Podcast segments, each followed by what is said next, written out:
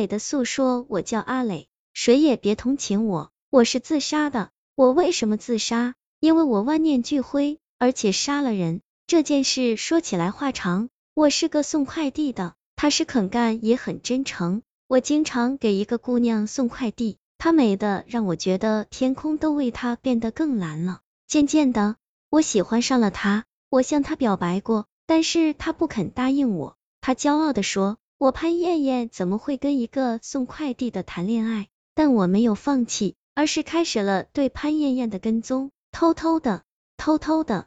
我甚至发现了她包厢里藏钥匙的坏习惯，于是我偷偷的配了一把他家的钥匙，经常趁他不在家的时候进入他的屋子，感受他的气息。暗恋让我感到很痛苦，我需要人倾诉，于是交了一个网友，他用的似乎是真名，叫程子方。她说她也很痛苦，她恋爱多年的男友可能出轨了，但她不愿意说。因为那样会破坏彼此之间的和谐。我们相谈甚欢，视彼此为知己。后来有一天，程子方跟我说，他不想活了，他想用自己的死来警醒男友。他请我帮他一个忙，他死后会把微信号给我，求我登录他的微信，按照他寄给我的材料和他的男友聊天。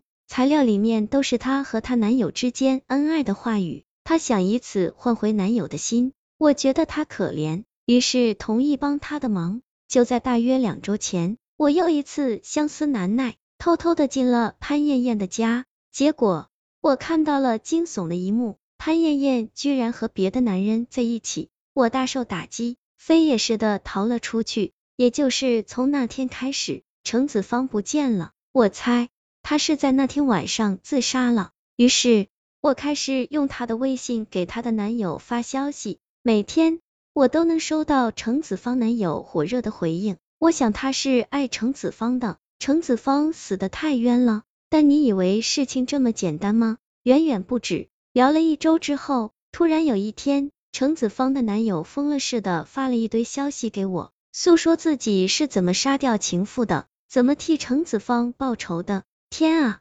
我看到了潘艳艳的名字，也就是说，程子方男友的出轨对象。就是我心爱的潘艳艳，命运如此捉弄人，我居然陷入到了一个怪圈里。我操起钥匙跑到潘艳艳的家里，果然看到警察已经围在那里了。我的潘艳艳死了，而且只有我知道凶手是谁。我应该报警吗？不，我不会那么做的。只有亲手杀掉那个叫唐凯的男人，才能让我心头的恨真正的平复。于是我开始了新一轮的跟踪。我发现唐凯总是去喝酒，而且醉了就会倒在街边，像一堆烂泥一样。找了一个合适的机会，我就对烂醉街边的唐凯下了手。天网恢恢，我知道我是不会逃脱法律的制裁的，所以我选择了自杀。我想死了也就不会再爱了。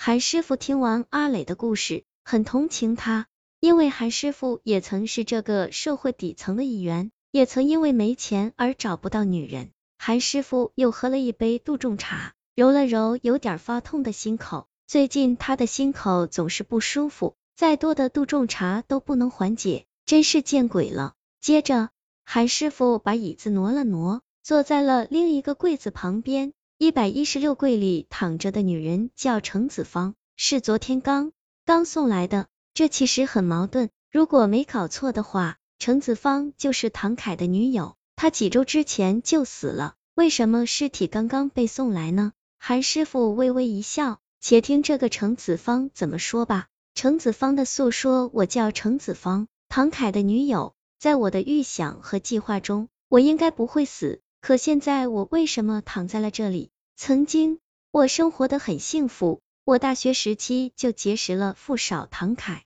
感情一直不错。可是后来就不对劲了，唐凯显然对我失去了兴趣。后来我更是发现他背叛了我，对方是个比我年轻漂亮的姑娘，我该怎么办？像其他被甩的女孩那样哭泣？我才不要呢！我程子方其实也是富商的女儿，虽然父母都已经不在世了，但我继承了祖先奋斗的意志和高明的大脑，我有我的主张和想法，我一定要报复。我决定假死。假装我已经自杀，然后利用与我交好的网友，不断的用我的微信跟唐凯聊天。我这样做的目的，一方面可以起到分离的作用，让唐凯与那个狐狸精之间出现矛盾；另一方面是想唤醒唐凯的良知，他总有一天会后悔，会彻底的离开那个狐狸精。那个时候我再出现就好了。我觉得自己的计划很不错，